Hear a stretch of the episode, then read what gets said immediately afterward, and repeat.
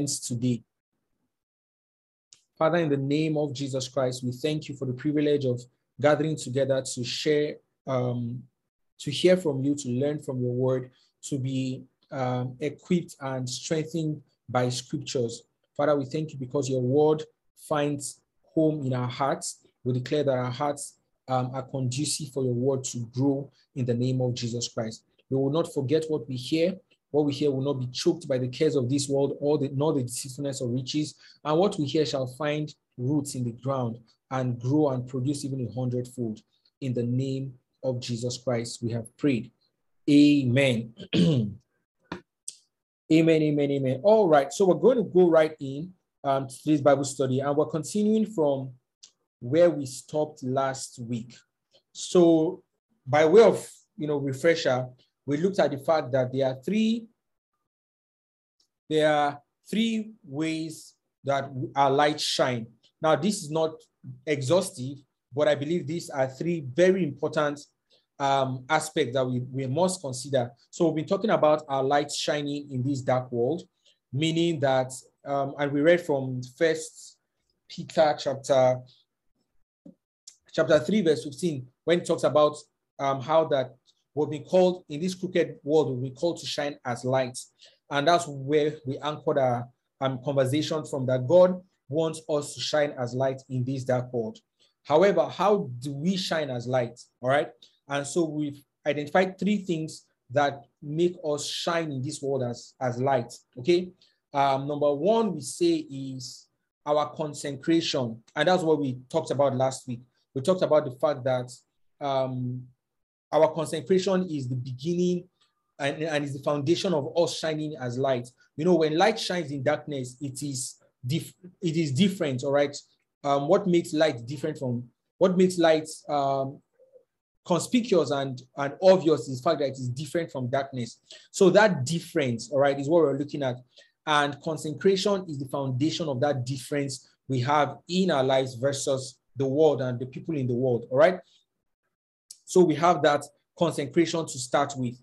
Um, and then the second thing, and last week we could only take cons- consecration, but the other two things I want to cover today are conviction and character. So if you notice, there are three of them, uh, and they all start with C. Sorry.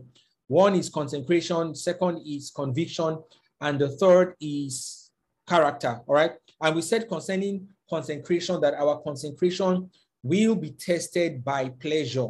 All right. And that's how typically the devil tries our consecration or, or tempts our consecration by um, pleasure. And, and we drew a parallel from the temptation of Jesus Christ, how that Satan took Jesus Christ to the top of the mountain and showed him the glories of this world and all that is in it. And he said, You know what? I will give you all of this.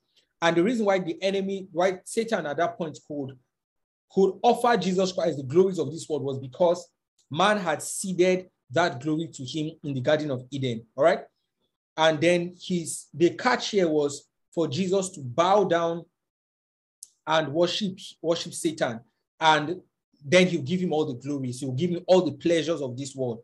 And what Satan was, was aiming at again was that Jesus Christ, you've been consecrated to God all this while. Now I want you to bow down to a, to a different God, bow down to me and discard your consecration. And in exchange for that, I will give you all the pleasures of this world. All right. And then Jesus Christ, of course, didn't didn't fall to that temptation. And that reminds us of the scripture that Jesus Christ himself said, What does it profit a man if he gains the whole world and loses his soul. So when you, you lose your soul, when you lose your consecration to God in exchange for the pleasures of this world. All right. So that's what we looked at last week. And we want to continue today and look at conviction and character. Okay. Um, I, I said last week that we're drawing our um, inspiration from the book of Daniel because the book of Daniel is a type of the world we live in right now. And what I mean is that it's symbolic of the world we live in. So Daniel was taking, Daniel, I mean, the whole of Israel was taken captive into, a, into Babylon. And Babylon was a heathen nation. They did not have regard for God. They did not believe in God. They did not have any, um, any regard for the Most High God. Yet we see Daniel and his friends having to live in that kind of civilization, you know, and this is very much the world we live in right now, where there's no regard for God, there's no fear of God, people do as they please, um, consulting other gods and living for their own glory and self, and yet we are called to live as lights in this world. And so we are drawing lessons from the book of Daniel um, of, for this, you know, for these three things. So let's open, turn our Bibles to, to Daniel chapter 3. So we're looking at conviction. Again, there are three things that make us shine in this, make us shine as lights in this world. Number one is con our concentration. Number two is our conviction. And number three is our character. All right. So Daniel chapter 3, um, I encourage you to read the whole of that chapter 3. It's a story we've heard so many times, I believe, and that's the story of um, the three Hebrew boys, that's Daniel's friends, Shadrach, Meshach, and Abednego, who refused to bow down to the golden, uh, bow down to the image that was set up, and then um, their defiance ended up, I mean, ended them up in, in, in a burning furnace.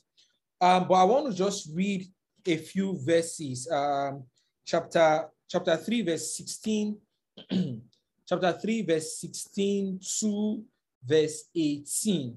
All right. And again, just as for background, you know, context, um, the king, I don't know whom, whatever must have moved him, uh, moved him to set up a very high image of gold and asked that every single person, once they hear the sound of the trumpet and all the other musical instruments, they should bow down and worship that image.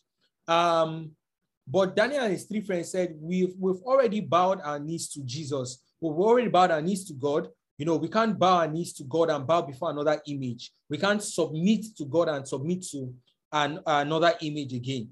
And so this was, and, and, you know, the other officials noticed this and reported to the king. And then the king called them. So this is verse, verse 17. And the king, because he, the king loved them, he gave them another chance and said, you know what? I've heard the report of these people. I'm willing to discard this report and give you another chance to do the right thing.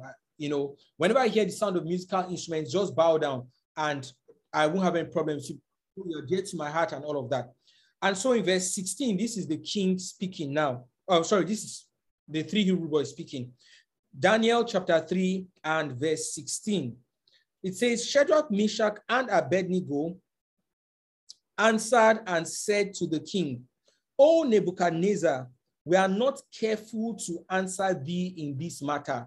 And again, before I continue reading, so you understand that they were not just running their mouth and to give, you know, to help you appreciate the risk that these people took. This king in question was at this point the, the ruler of the whole earth because his kingdom was the largest in the earth. And in fact, when you read um, further scriptures, further um, chapters in this scripture, you see how that God gave him that much influence and glory. So he could do and undo. He, he could determine who lives and who dies. So these people were literally putting their lives in line. All right. So they said to the king that we are not careful to answer you in this matter, meaning it's not a sub a question of us going back to think about it. There's nothing to think about, you know. It's like um, when you maybe someone proposes, gives you an offer, and then and says, you know what, go back, take a few days or weeks and think about this and get back to me. For these people, it wasn't a case of them going back to think on it. And this shows us something very important that I'll just mention now before I even, uh, I, I thought I'll mention this later, but let me mention right away. And it's the fact that their conviction was already settled and cemented before any situation came up. So they were not going to, to construct their conviction with respect to what was happening at this moment. They already had the conviction settled and cemented, all right, before this situation came up. So they didn't need to go back and think and say, you know, ah, did we really say that we should not uh, bow down? Can we just bow down? Maybe we'll bow down with one knee, then we'll not bow down with the second one. At least it means that we're not totally, no, that was not the case. They, they had made up their minds that nothing will ever change that conviction they had. So they said to the king that we're not careful to answer in this matter, verse, 7, verse 17. If it be so, our God whom we serve is able to deliver us from the burning fiery furnace and he will deliver us out of thy hand, O king. So again, they had they had gone deep into their conviction, right? To say also to the king that the God we serve, we know him. He's able to deliver us. And then look at the verse 18, which is really the test of our conviction. He says, But if not, be it known unto thee, O king, that we will not serve thy gods, nor worship the golden image which thou hast set up. All right. And then the preceding verse, most of us know the story. The king was angry, threw them into the burning furnace, and then he they saw a fourth man. But before we even go to that, to that, um, to, to the ending of this story, at this point, the king was already furious, gave them a second chance, and then these boys, you know, if we look at it from a logical human perspective, it will seem like these boys wasted the opportunity to deliver themselves or to save themselves. And they said, they said to the king that, you know, we are not careful about this matter to answer you in this matter. One, we made up our mind that we will not bow our knees to any other God. And the reason why we, we've done so is because we know that our God is able to deliver us from any situation. But if for any reason he decides not to deliver us, our conviction is strong enough that we can place our lives on it. And this really is where we must get to as believers that for our lights to shine in this world, you know, the world says that, and there's a saying of, of the world that, that goes thus if you can't beat them, join them. That saying is not, is not scriptural, it doesn't apply in the Bible if you you if you can't beat them, stay on your own. All right. It, there's no way, there's no context in which we are to join the civilization of this world in, in their government and their systems and in their convictions. No. Our conviction ought to be settled before any circumstance will come, come up. And this is the way one of the ways we shine as light in this world. All right. Um, we saw from chapter one how Daniel and his friends, you know, proposed in their heart not to defile themselves, but you see, if you look at the book of Daniel, um, you can see some progression in the test of their faith. The first test was a test of consecration. You know, they came to a new territory and that was given obviously to idols, and they said, No, we will set ourselves apart. And they, they stood their ground in consecration. And the journey continues. And it got to a point where, you know, it's, it's almost like the devil saw that I can't shake these people's consecration. So, you know what? Let me test their conviction. Let me shake their conviction.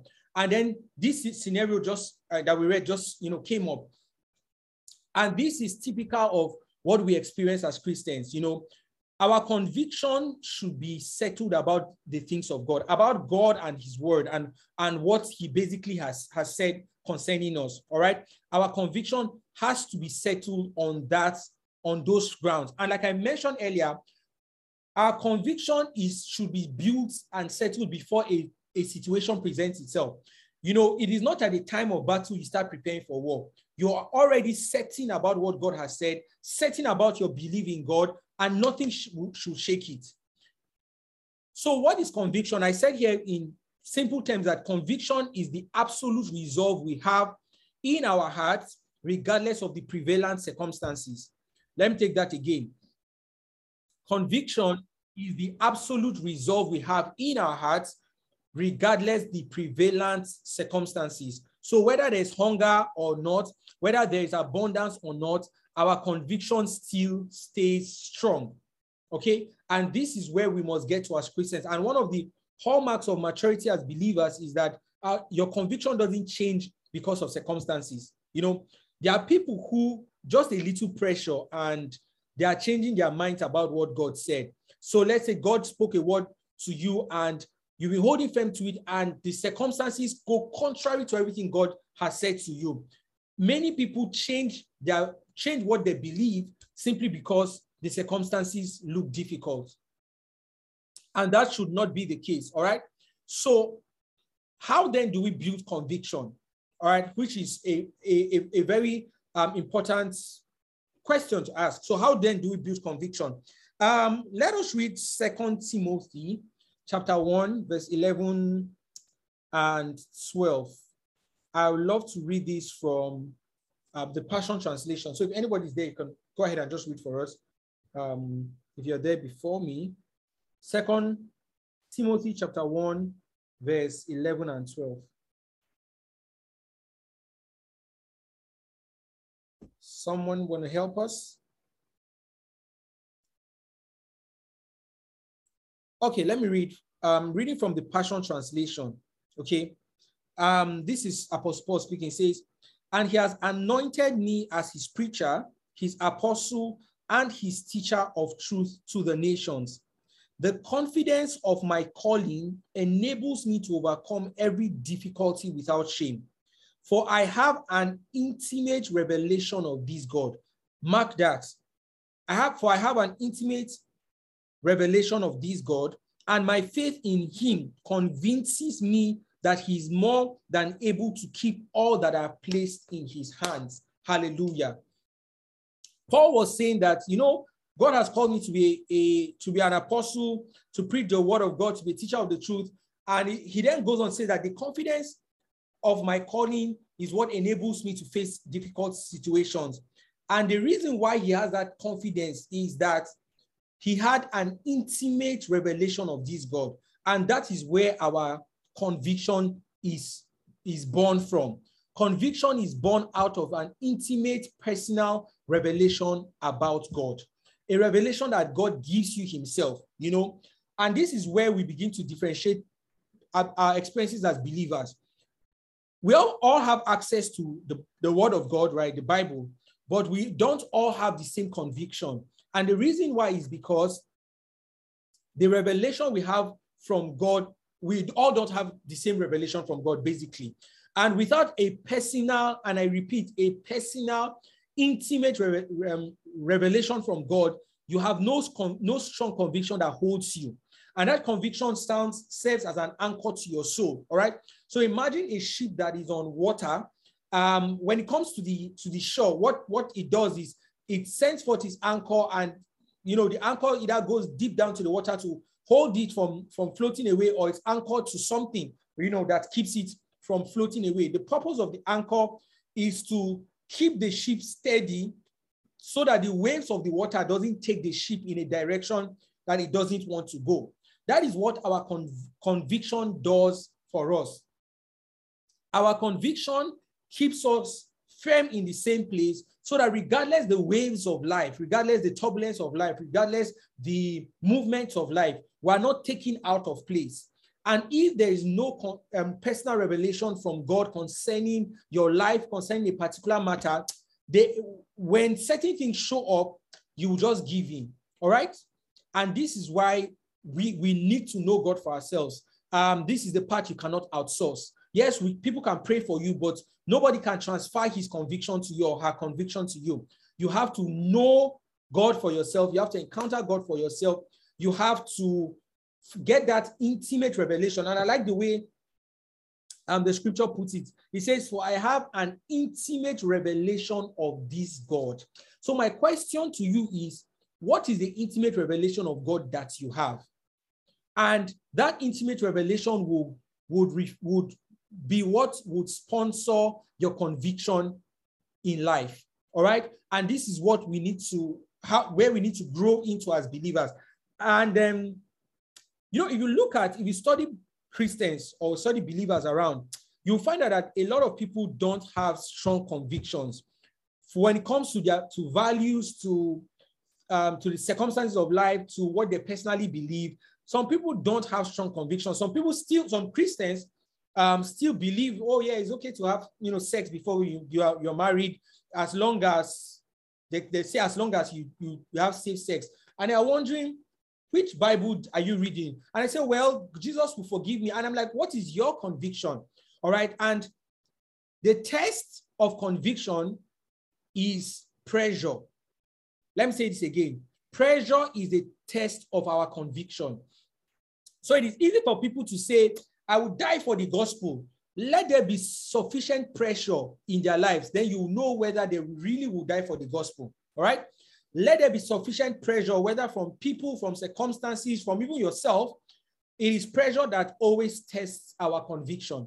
So, in the case of that, um, of Shadrach, Meshach, and Abednego that we just read in Daniel chapter 3, there was pressure. In fact, it was sufficient enough because there was a burning furnace waiting for them. I'm, I'm sure they could see it. They knew where the furnace was. They were aware that the king was not joking when he said they could be thrown into that fire. But they said even if our will not still will not still bow down to this God. You know, that is enough pressure, but yet they stood their ground. And this is really true for every believer. A point will come in your life, or several points actually will come in your life where your conviction will be tested by pressure.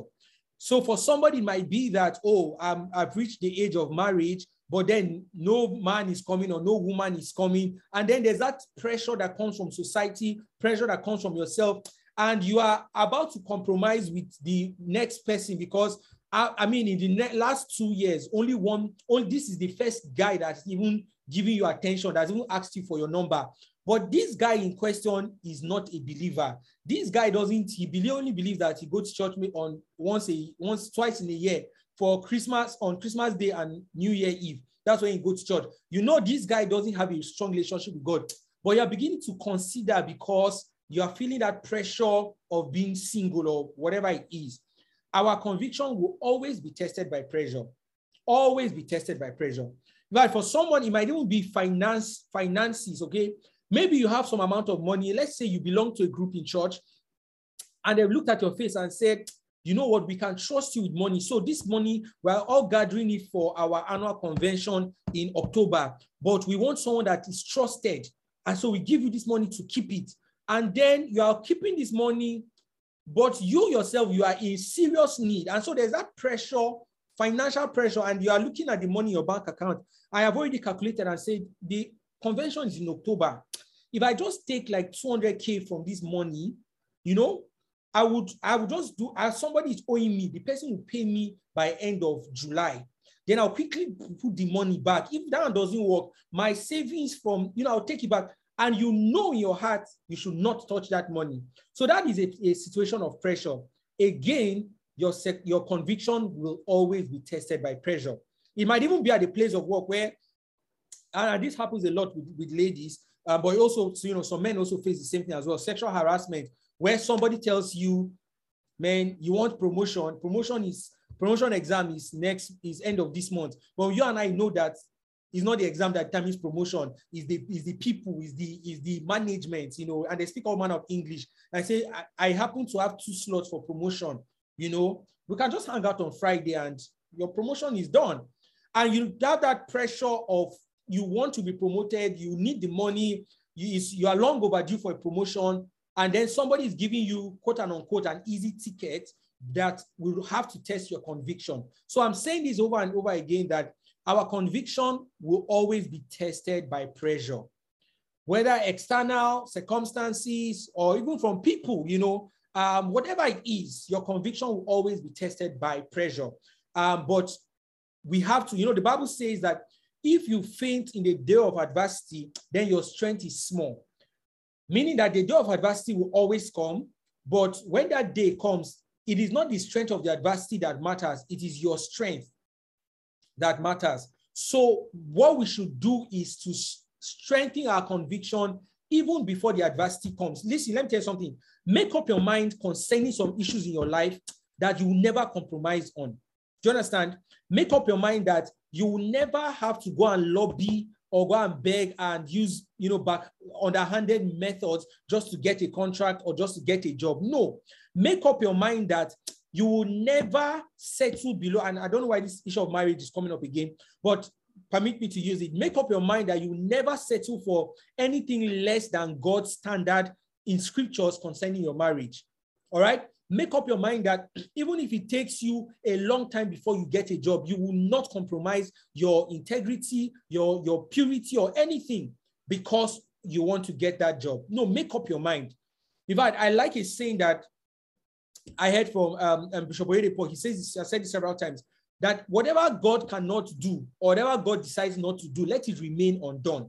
Whatever God does not give me, I don't want to have it no matter the pressure, oh, my friends, all my friends just bought cars this year and I'm, I, am i am still entering bus. All my friends, all of them are just moving to their own houses and I'm still paying rent. It doesn't matter. Make up your mind that regardless of the pressure you feel, you will not do anything that is outside the parameters of God's word. Let that be your conviction. And please, I'm encouraging us, make make up your mind before the circumstances happen. Because, you know, it's easy to say, ah, no, I'll never do this. I'll never do this. That's anybody can, can, can, like they say, talk is cheap. What really tests your conviction is when the pressure comes, when the circumstances come. You know, when when Joseph was in Potiphar's house, and then Potiphar's wife, you know, began to, you know, get attracted to, to Joseph.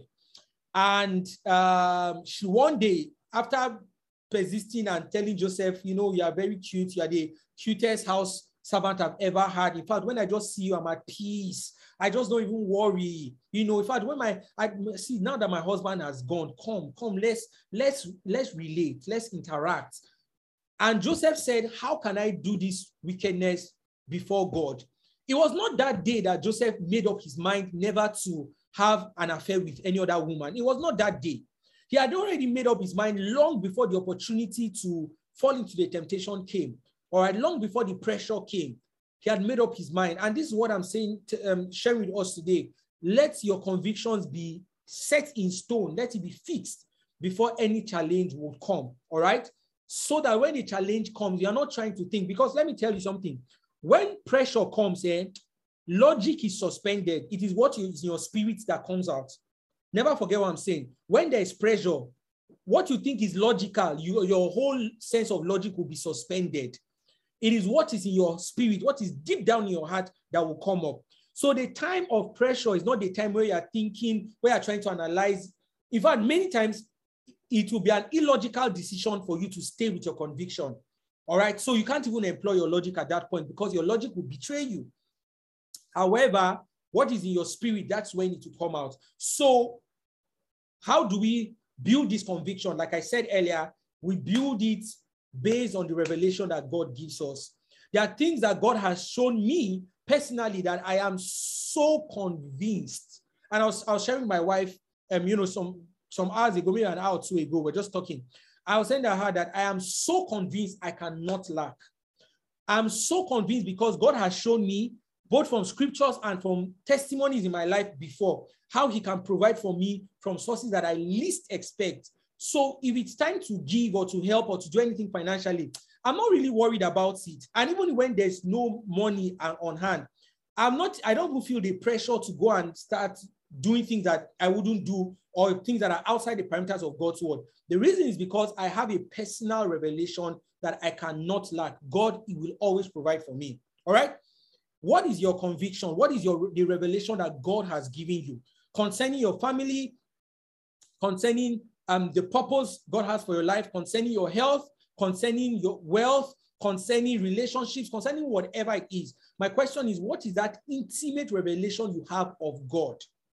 that, that has strengthened your conviction. Let me read this where we read again from Second Timothy chapter 1, verse um, verse 12. I just want to read that, that particular phrase. It says, For I have an intimate revelation of this God. I, I, I'm reading from the Passion Translation. It says, I have an intimate revelation of this God. So my question is, what do you know about God? What is that intimate revelation you have about God? Because in the day of pressure, in the day of adversity, that is what will sustain you.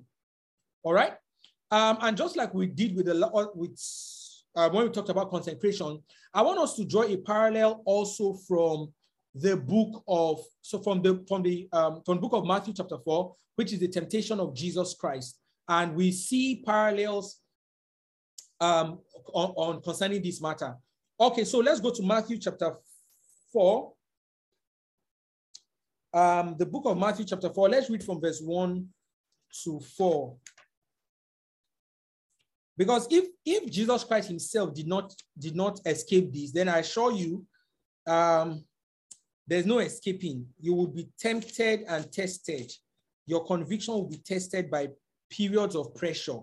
There are times when in your life you just feel so much pressure, all right? And the devil begins to ask, we will begin to ask you and say, uh-uh, I thought God promised you X, Y, Z. So why is it happening? Why is it not happening like that?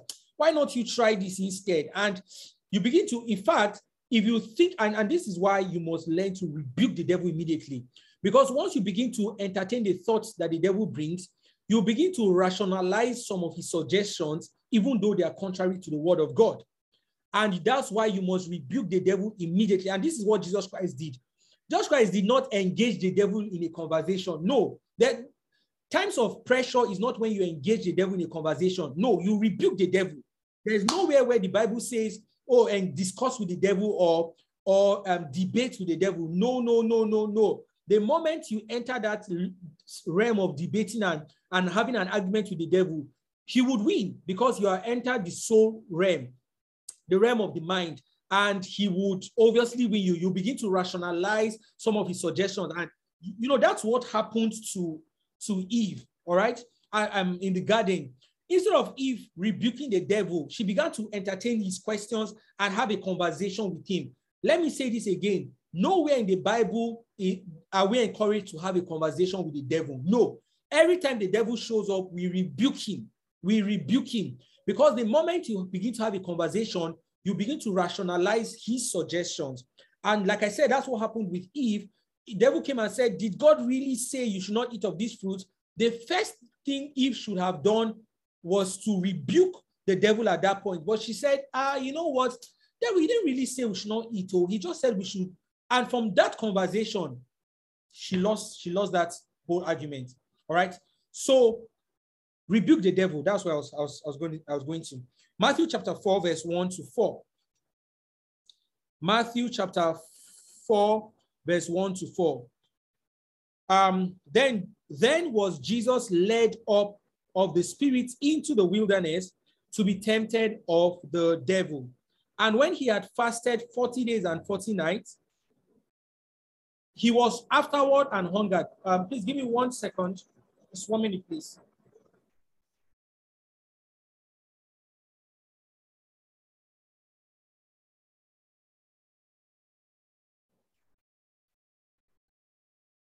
All right. Um, so it's raining right now. Um, please let me know if you can still hear me clearly. Um, there's a bit of noise because of the rain. Um, please do let me know if you can hear me. Just give me a thumbs up wherever you are on Mixlr or on Zoom or drop in the comments. Okay, thank you. You can hear me clearly. Um, Mixlr, please let me know if you can hear me clearly and just make sure there's no background noise interfering. All right. So let's go back to Matthew chapter 4. Thanks. I see your thumbs up on Zoom. Matthew chapter 4, verse um, I mean verse 2 says, And when he had fasted 40 days and 40 nights, he was afterwards and hungered. So he was hungry, basically. Verse 3 says, And when the tempter came to him, he said, If thou be the Son of God, command that these stones be made bread. Verse 4 But he answered and said, It is written, Man shall not live by bread alone, but by every word that proceeds out of the mouth of the Father.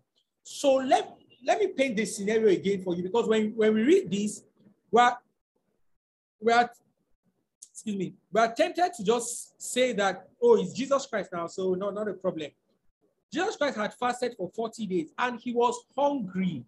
Emphasis on the fact that he was hungry, and the Bible clearly lets us know, all right? And in his state of hunger, the enemy came and tried to take advantage of that state of pressure where his body needed food. Eating food at this point wasn't a luxury, all right? Eating food at this point wasn't eating for pleasure. It was the fact that he was hungry after 40 days of fasting. And so he needed food. It's not like he just wished or desired to eat. He needed food. And so the enemy came and capitalized on that pressure, on that need, and said to, to Jesus that if you are the son of God and you are feeling hungry, why not just turn these stones to bread? But Jesus Christ said, man does not live on bread alone, but on every word that comes from the mouth of God. In essence, Jesus Christ was saying that, yes, there is pressure to eat. However, I know what my, I know the conviction I have. And what is my conviction? My conviction is that man does not live on bread alone, but on every word that proceeds from the mouth of the Father. Meaning, if the Father hasn't given a proceeding word, then I will not engage in that action because it is not from the Father. I remember I said that conviction is built on revelation. All right.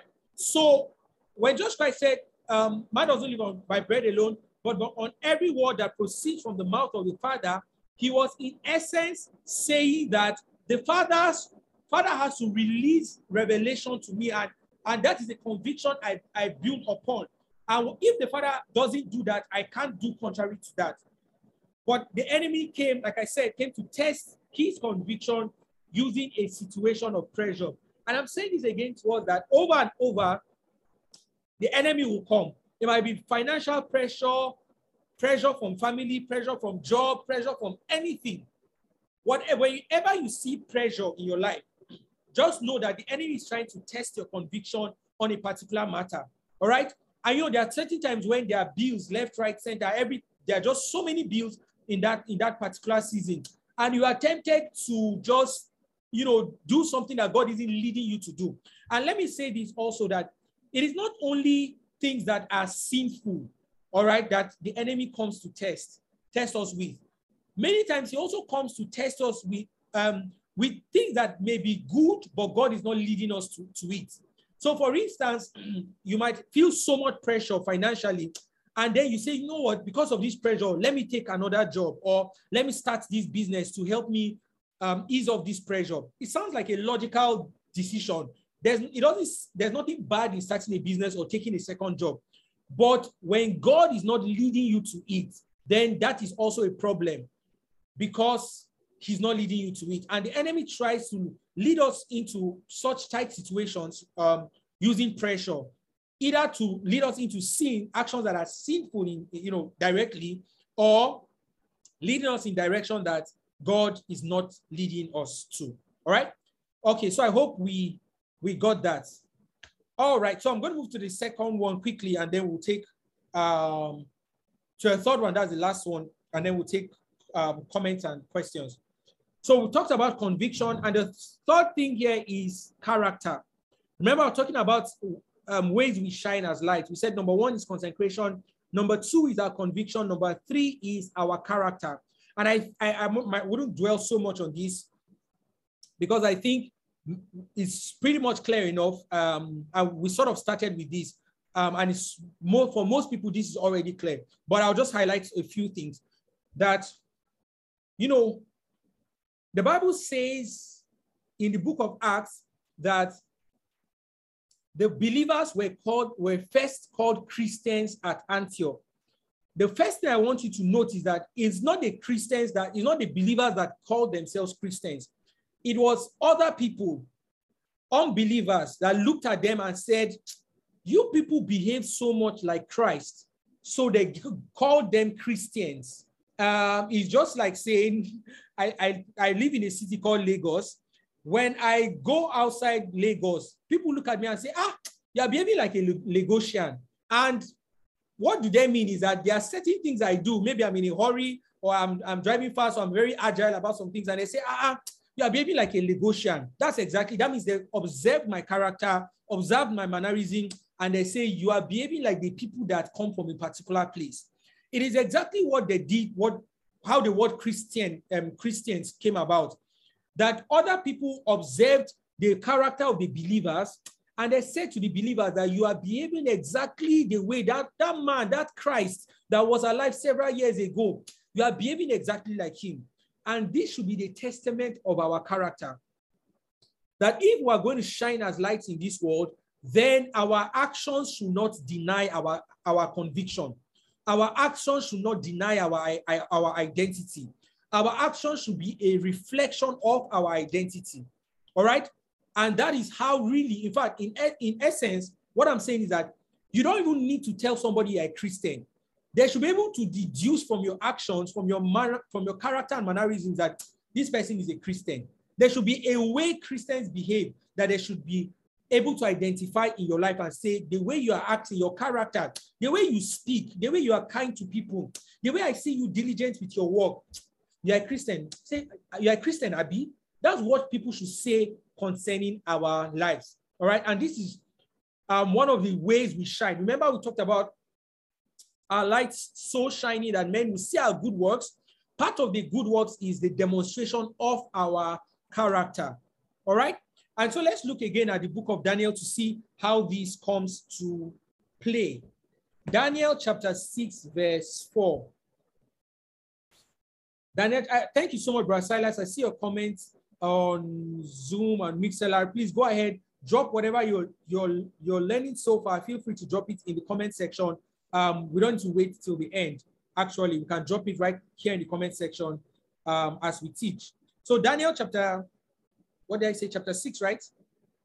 Chapter six, verse four. I want to read from the New Living Translation. Or if you're there, please by all means go ahead and read for me while for us while I try to open. The book of Daniel, chapter 6, verse 4. Okay, Daniel chapter 6, verse 4. Um, then the admin, the other administrators, I'm reading from the New Living Translation, NLT. Then the other administrators and high officers began searching for some fault in the way Daniel was handling government affairs, but they couldn't find anything to criticize or condemn. And I really love this man, Daniel, because there was so much, there's so much we as New Testament believers can learn from the quality of work and from the purity of our character. he says they could not find anything to criticize or condemn. He was faithful, always responsible, and completely trustworthy. Let me read that again. It says he was faithful, he was responsible, and completely trustworthy. Let me ask you a question. How many people in your circle can you confidently describe like this? That you say, describe least 10 people that you know, Christians that you know, you know, unbelievers are unbelievers, so we leave them like that. But Christians, describe 10 Christians in your circle that is faithful, always responsible, and completely trustworthy. I'm sure before you, you reach number 10, you will, you will have to rack your brain to come up with names. And that's because a lot of believers don't live the standard of morality or character that is commensurate with the faith that we profess. A lot of believers don't. And let me tell you the truth. Even if you cast demons, heal the sick, and all of that, the strongest identifier or strongest point of recognition of your identity is your character. Many times you see in scripture where the believers were identified because of the way they behave or because of the way they comported themselves. All right. And let me say this that even if you walk in the miraculous, and of course, you know that we are not against the miraculous, we believe in it wholeheartedly, right? So that's aside. So, but even if you walk in the miraculous and you you heal the sick, raise the dead, but there's a flaw in your character. After some time, people would find it difficult to believe you. So our character plays a significant role in our light shining in this world. And this is a testimony that they brought concerning Daniel. They are trying to, to catch Daniel in anything he do, like try to set trap for him, basically, and they could not. And they said to, if we read the, the um, verse five and six, and you know further down, they said the only way we can trap Daniel is as regards the worship of his God. That is the only way we can trap him. You know, and we know the rest of the story. Um, they was thrown to the lions then, and God delivered him. But I'm saying here again that our character should be, you know, the Bible says that God is coming for a church without spot or wrinkle. Okay, that spot is a is talking about the defect in character. God is coming for a church that he can people of the world can look at and say their character is flawless. And just before you say it's impossible, no, it is not. Because God's expectation is that the people he's coming, he's coming for are without spot or wrinkle. All right. So let's be people of character. That's, that's really what I'm trying to say here. That our character is one of the ways that we represent Christ in this in this earth and we show for like it should never be heard that a, a an unbeliever is has a better character than a believer. It should not be heard. I know it does happen, but it shouldn't be. You know, it should be that if they say, ah, there's this person, you know, let's say my office, her name is um, her name is Ife, Ife Dolapo. She's that that girl, she has such a good character. Or they say, ah, there's this, or there's this guy in my in, in, in the in the training I went for. His name is Silas. He has such a good character. I think he's a Christian. Let's go and ask him. That should be our testimony. And as much as, yes, we are called to evangelize, what we should speak to people, we should um, um, evangelize to people, right? However, if our character falls below the standard, our evangelism will be weak. Nobody will listen to what you have to say if you, your character is not on point, if your character doesn't meet the standard. So, what gives authority and credence, let, credence to our gospel also is our character. Let me tell you this that there's the authority that comes from the word of God, there's the authority that comes from your moral standing. You need to have those two the authority that comes from God's word and the authority that comes from your moral standing. Listen, if they only you only have authority that comes from the word of God, but you don't have moral authority, nobody will listen to you. If you have moral authority but don't have the word of God, you will not be able to make impact. So you need both. You need the authority that comes from the word of God, and you need the moral authority also of your lifestyle. That's why Paul could say that, follow my example just as I follow Christ. He could, he was he wasn't boasting, but he was you know, eh, you know putting his life out there, saying, I have lived a life in front of you that you guys can emulate. So follow my example. Until today, the Bible says we should follow those who through faith and patience have obtained the prize. So it is still part of God's design for us to follow people as long as they follow Christ. So my question is, are you somebody worth following? Can somebody look at you and say, I want to follow that guy, I want to follow that, that lady, I want to follow their lives? Can someone say that of you? That is part of the standards we have as believers. And I know it is a it is a tough standard, especially speaking um, humanly, but this is where the grace of God comes to play. Um, the grace of God supplies the enablement and the ability to live a life of character that other people can emulate and follow. All right. Okay, so I, I think I really have said much. Um, I wanted to read. Okay, let me see if I can take two scriptures before I close on this note. Um, okay, let me see quickly chip in First Peter chapter 3, verse 1. Um, First Peter chapter 3, verse 1 please let's just stay a bit. I really want to hear from us, so I'm going to give us time to talk about it. Um, okay, First Peter 3, verse 1. Let me, let me just explain. It talks about, oh, let me read it. I'm there. So it says, likewise, likewise, ye wives, be, sub, be in subjection to your own husbands, that if any obey not the word, they also may without the word be won by the conversation of their of the wives. Now I know this is a marriage context, but the principle also applies. And what Paul was saying, uh, sorry, Apostle Peter was saying here is that um, for the wives who married on unbelieving husbands, that he says be, be in subjection, meaning be, be submissive to your husband, so that if they are not converted by the words you speak, your, your evangelism, then they should, they should, they would be converted by your lifestyle, by your character. And that's what you know the King James calls conversation. That's your way of life. And this principle is so true that there are people who you speak to, and initially they may, they may not receive the gospel, but when they observe your life, observe your, your character, observe the way you live, they will be won over to the gospel because of your lifestyle. And this is also what God expects from us as part of our evangelisms. All right.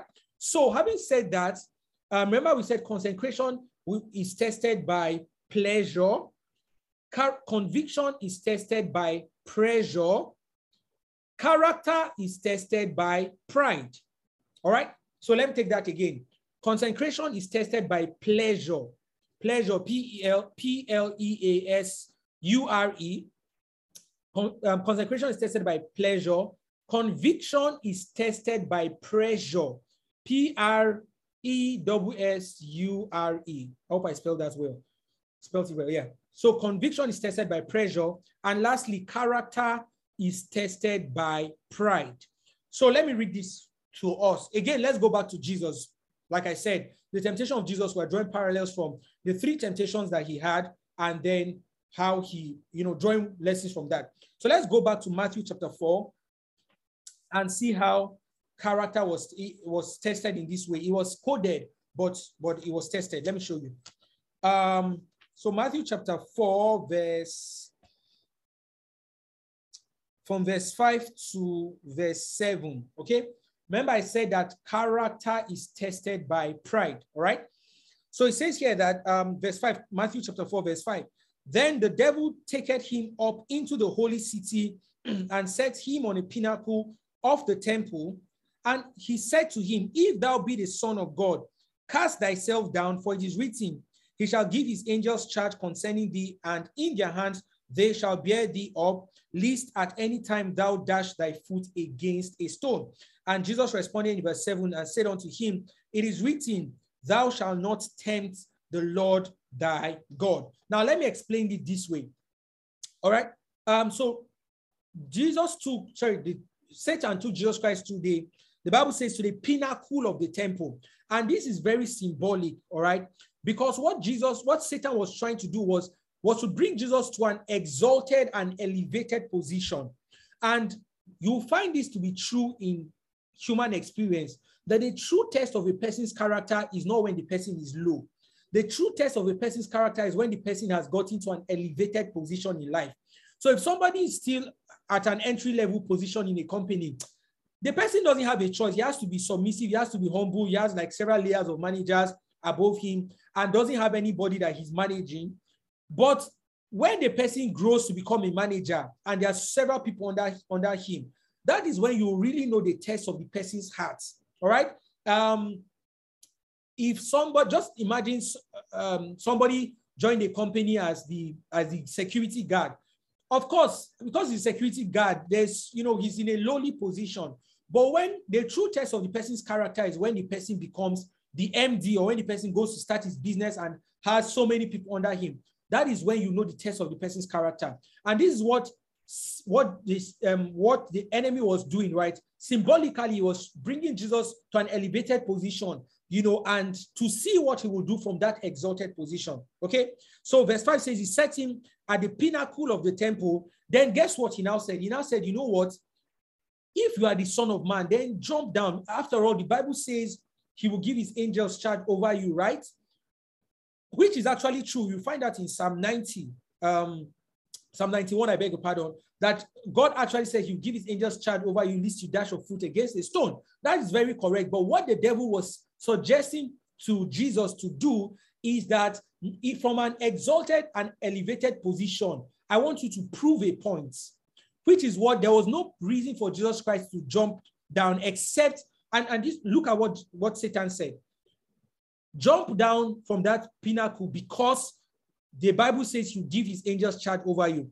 Meaning, this the devil was suggesting to Jesus Christ to prove a point from that elevated position. And this is where our character really comes into play. And the character here, listen, it, it was it is true from God's word that if Jesus Christ jumped, his angels would he had give his angels and they would have caught him. But you know what? He would have been doing it to prove a point. And the power of the or the, the, the highest demonstration of, of character is when you have the ability to do something, but you refrain from doing it because it ought not to be done that way. And that's what Jesus Christ um, demonstrated here that the devil took him to an elevated position and said, Jump down and prove a point. And Jesus Christ said, No, you don't, you cannot tempt the Lord your God. Okay, so what I'm saying is that there are moments where our character will be tested, and those moments where a character will be tested are moments where when an elevated position and pride can easily be demonstrated, where you can do things just to prove a point. You know, you own a business. Let's say some years ago you were you were you were working in a company. You know, you resigned, you started your business. Now God has expanded the business. You have 15 staff under you. You have um, 25. You have 15 full staff, full time staff, 25. You know, part time staff, and your business is growing and then somebody comes, one of your staff comes and challenges you and says, No, this is not the way we should do it. And in your pride, you are saying, I've run this business for seven years, we'll be doing this way. And you say you are going to, in your heart, you say, I will show you. And what do you want to, what is what is coming in your heart is that you withhold that person's salary from being paid. Now you have the power to do it, but it is the strength of your character that will tell you, no, you should not do this because this is not in the character or the person or the um, personality of Jesus Christ. Do we get that? So our character will always be tested by pride. It will be tested by positions where we could do things and we had the power to do things, but then we decided not to follow through with it because it is not in the nature of Jesus Christ. So you see, in this place, um, um, the devil took Jesus Christ to an elevated position and asked him to jump down to prove a point, and Jesus Christ said no. Now let's look at two scriptures that show us the real character of Jesus. All right, and we'll just look at that quickly and we're done. John chapter 13, verse 1 to 5. The book of John, um, the Gospel of John chapter 13, verses 1 through 5. Let me read that quickly. It says, after, sorry, I'm in the wrong place. John chapter 13. All right, gotcha. It says, Now before the feast of the Passover, when Jesus knew that his hour was come and that he should depart out of this world unto his Father, having loved his own which were in the world, he loved them unto the end. Verse 2 And supper being ended, the devil having now put in the heart of Judas Iscariot, Simon's son, to betray him. Verse 3 says, Jesus, knowing that the Father had given all things into his hands, and that he was come from the world from God and went to God. Let me pause here. Jesus Christ at this point says, Jesus, knowing that the Father entrusted all things into his hands. So Jesus Christ had the consciousness of his power and authority at this point. You know, the temptation of in, in Matthew, right? What the devil was suggesting to Jesus is that from this elevated position, I want you to prove a point. Now, in this verse 13, let's look at what Jesus Christ did. Jesus Christ knew he had all the power in this world. If it was you, I mean, think about it. What would you do if you knew that you had all the power in this world? And for some people, the very first thing they do is that that their boss that has been giving them problem, they will snap their finger and the, the boss will become an intern right away.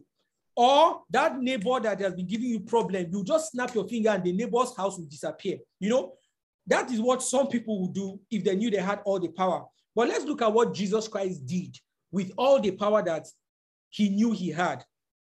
Verse, verse, um, let me read verse 3 again. He says, Jesus Christ, knowing that the Father had given him all, had given all things into his hands, and that he was come from God and went to God. Verse 4 says, He riseth from supper, laid aside his garments, and took a towel and girded himself. After that, he poured water into a basin and began to wash the disciples' feet and wipe them with the towel that he was with. All right. So, what Jesus Christ did with, with all the power he had was a sharp contrast to what the devil was suggesting he would do. And let me tell us this, you know, um, to help us. Whenever you see that you have so much authority, or your authority has increased, whether in, in whatever regard or whatever level, that should be the best time to display your humility. All right. With all the power that Jesus Christ had, he knew that the Father had entrusted all things to his hands. What did he do? Was what did he do? He went, he took towel and began to wash the disciples' feet. And he told them that this is how you also should do for one another. So we see Jesus Christ demonstrating character, even though he had the opportunity to be proud. Okay, one more example Matthew chapter 26. Um, so I told you there were two. I've read one, Matthew chapter 26 and verse, verse 51. So just for context here, this was when they had come to arrest Jesus Christ. And um, let's look at what happened. Matthew chapter 26, verse 51. He says, And behold, one of them which were with Jesus stretched out his hand and drew his sword and struck a servant of the high priest and smote, smote of his ear. Now we know this to be um, to be Peter, right? Because the book, the Gospel of John told us it was Peter. Verse 52 Then said Jesus unto him, Put up again thy sword in his place, for all they that take the sword shall perish by the sword. Verse 53 says, Thinkest thou that I cannot now pray to my Father, and he shall presently give me more than 12 legions of angels? But how then shall the scriptures be fulfilled that thus it must be? What Jesus Christ was saying in essence is that put away your sword. Don't you think I can call on the Father and you send me legions of angel, angels? So Jesus Christ knew that he had angels at his disposal. He was aware, and let me say that if Jesus Christ called on angels, they would have come at that point. But he told them and said, You know what? But so that the word of God will be fulfilled, I refrain from exercising the authority I have so that the word of God can be fulfilled. This is the true test of character. When your character refrains you from exercising your authority so that the nature of God and the will of God can come to pass, that is really the true test of our character. And this is one of the ways we shine as light in this world. That you come in circum- into circumstances where you are right. If you carry out that action, you are justified. If you if you take the matter to court or to any anywhere, they would say you did the right thing. But because of the nature of Christ, you, you refrain. That is how our character is tested. All right. So I said again that our character is tested by pride, or you can also say our character is tested by occasions um, that we could demonstrate pride in. All right. Um, okay. So I hope that was helpful. Let me just go over the three things again. Number one, we said uh, we said three things that causes our lights to shine. Um, number one is concentration, and we said concentration is tested by pleasure. Number two, we say conviction, and conviction is tested by pressure. Number three is character, and character is tested by pride. All right, so um, this is it. We're going to stop here. I hope we'll learn a, a thing or two. And apologies, with you know, today is a bit longer because I just I really wanted to finish these two together um, so that we can just spend next week only praying. Okay, um, so let me ask us at this point if we have any questions. Maybe I said something that was too fast or I said something that you didn't quite understand. Um, um, I would really love to take our questions. Anybody like that, please? Anyone wants to share? Anyone have a question they want to, you know, ask? Um, please go ahead, go ahead, go ahead. This is time for questions. If you're on Mixlr, please, you can just type in your question and we will take it um, from there. All right, while our questions are coming in, I also want to ask um, what we learned today or something that, you know, you learned that stuck to your heart. So this is question or contribution now. Um, something that's, you know, resonated with you and you were blessed, we were blessed by it, or maybe an experience actually that you want to share concerning a, a time when your conviction was tested and or a time where your uh what's the where your character sorry was tested. Yeah. You want to share that with us please? The floor is open. We have like um, three minutes for this before we go. So there are three things we, well, i say i'm asking us now um, any question or you want to share something that you learned today, and I think that should be like everybody, or else I'll just start crying. Um, or thirdly, you have an experience that corroborates what the Word of God says and what we just learned today. So please feel free to go ahead and share.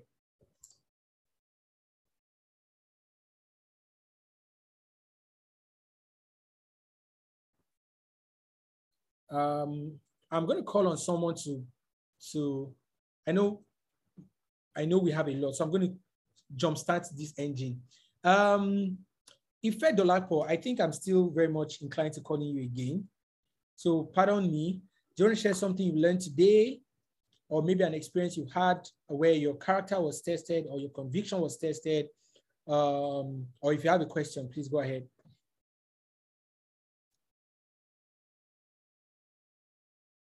Hi, Fed. Don't forget to unmute your mic um, if you're speaking.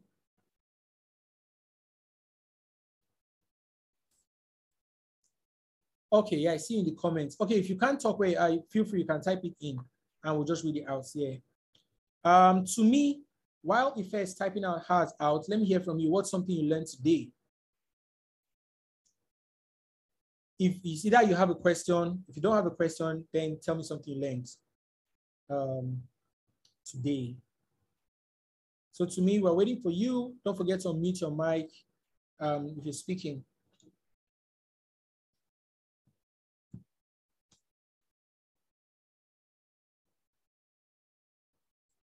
Hi, Tumi, are you there? Um, we are waiting for you. Uh, for those of us on Mixlr, please uh, send your comments or questions or experience, you know. We have just one more minute, one more minute, one more minute. Tell me something you learned today. Okay, Fedolapo says, it just occurred to me that we have to be very intentional with our lifestyle. I like that. We have to be very intentional with our lifestyle. Um, but I also want to ask a follow-up question. If what made you, what brought this realization to you? What part of the conversation brought this realization to you? If you don't mind dropping in. Um, um I'll just speak. Okay. Can you hear me? Can you hear me? Yes, I can. Um, I mean, it's it's very easy to, like, in the course of our day to day lives, like the, the examples that you gave, not in a way that it's going against God's um, word or sinning, just in things that you think might be logical, mm. But you haven't like heard from God or God hasn't given you a go ahead and you can easily be doing the right thing but still be faltering. Mm. So yeah, that's what made me realize that it's not just enough to take decisions and run with it. You have to sh- be sure that your conviction is in check mm. and you're not going against like your consecration. God. Yeah. Okay, okay. Thank you very much. Yes, that was very helpful. Thank you, thank you, thank you. Ife, um, Tumi, I haven't seen your comments or you haven't said anything, so we're still waiting for that. All right. Um, so while let's wrap up here. Um, before we say a word of prayer, let me just ask if there's anybody here joining us for the very first time. Um, please identify. Let me know. Um, on Zoom, I don't think so. But if there's anyone on Mixlr who is joining us for the very first time, please do us a favor, drop your name in the comments and let us know where you are joining us from, um, what part, what city, what part of the world you're joining us from. And we're happy to meet you. Okay, so let us close with a word of prayer. Father, in the name of Jesus Christ, we thank you for today. Thank you for the opportunity, you know, to learn from you, hear your word, and um, strengthen ourselves. Father, we receive the grace to maintain our concentration, to maintain our conviction, and maintain the character that is consistent with our identity as Christians. In the name of Jesus Christ. Thank you, Father, for in Jesus' name we've prayed. Amen. Okay, Tumi just dropped a comment and she says we need to be convinced before the pressure comes. Amazing, amazing, amazing. Okay, so next week we're going to have prayer meeting, and I'm excited about our prayer meetings because it gives us time to pray together as a community, and um, you know we just spend time praying. For most most part, our Bible studies are teachings and study and all of that. But the last Tuesday of the month, we devote it to just prayers. Okay. And so the next week is going to be a prayer meeting. Um, so please join in. Um, it is as important and as powerful as Bible study itself. And also don't forget to come with someone, um, someone, you know, to join Bible study. Um, yep, I think that's it. God bless you all. Have a wonderful week ahead. If you do have testimonies, you can share them in the chat uh, in our WhatsApp group, or you can reach out to any of your prayer cluster leaders or me directly and share it with if it's a private testimony. Okay, God bless you all. Have a wonderful remaining part of your day. Bye, everyone.